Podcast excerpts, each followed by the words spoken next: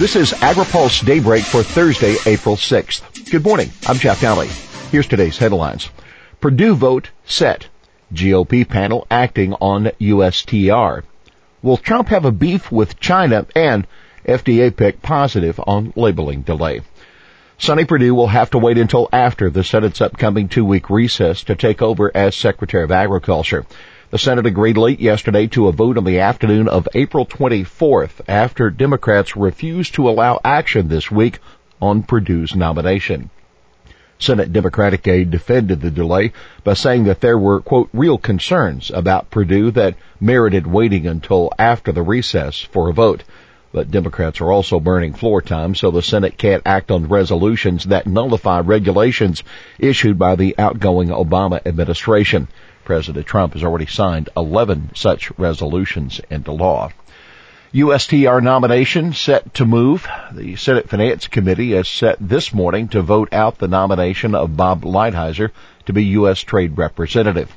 Lighthizer's nomination has been held up because of insistence by Democrats that he needs a waiver to serve at USTR due to his work for some foreign clients in the 1980s and early 1990s.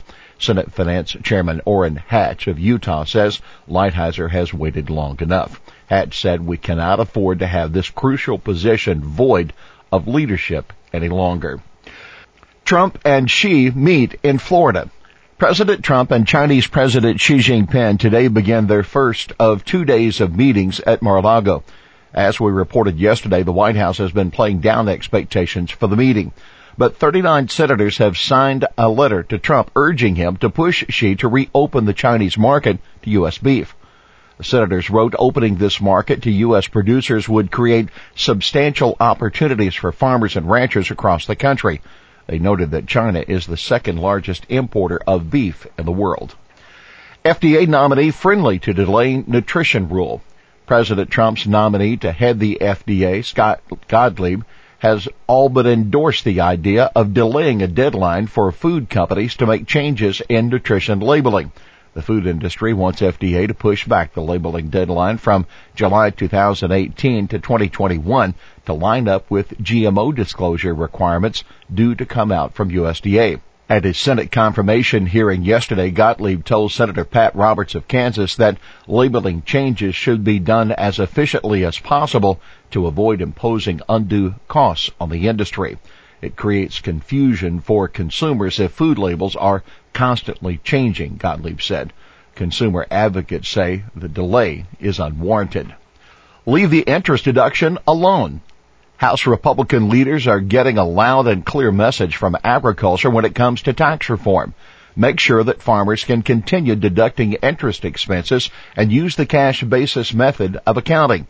A House GOP tax reform plan would do away with the exemption for interest expenses. At the same time, the plan would exclude land purchases from a provision allowing full expensing of capital investment.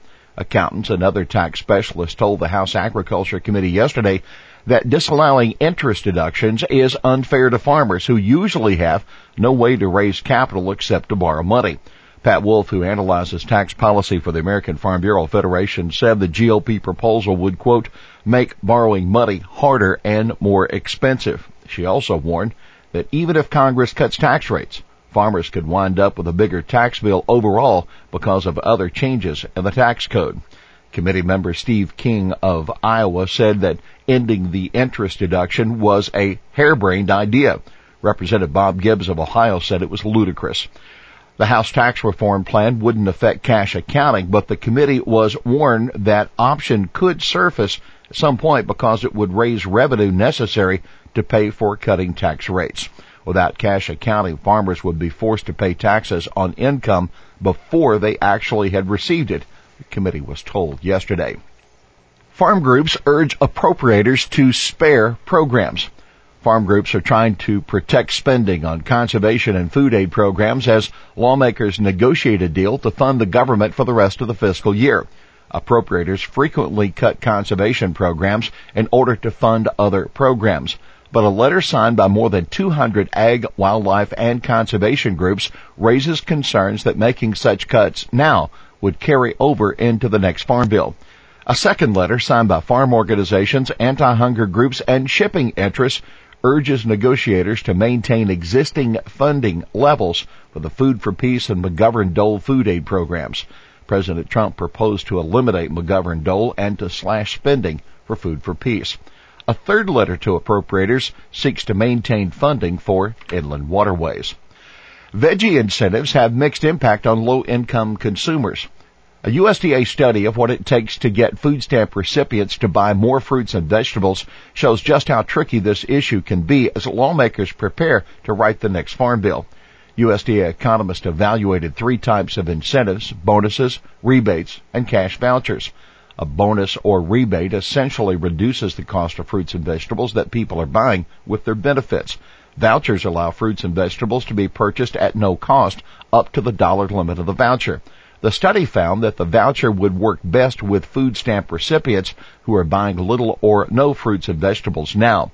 The rebate or bonus would have more impact on consumers who are already purchasing some fruits and vegetables. Here's today's She Said It. It's a cloud hanging over our industry that we don't need. That's Pat Wolff of the American Farm Bureau Federation on why the estate tax should be repealed.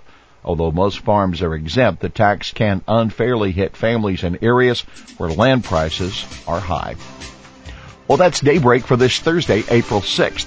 AgriPulse Daybreak is brought to you by McLeod, Watkinson and Miller, America's most experienced law firm in agricultural and derivatives law, and by Dairy Management Incorporated. For the latest news out of Washington, D.C., visit agripulse.com.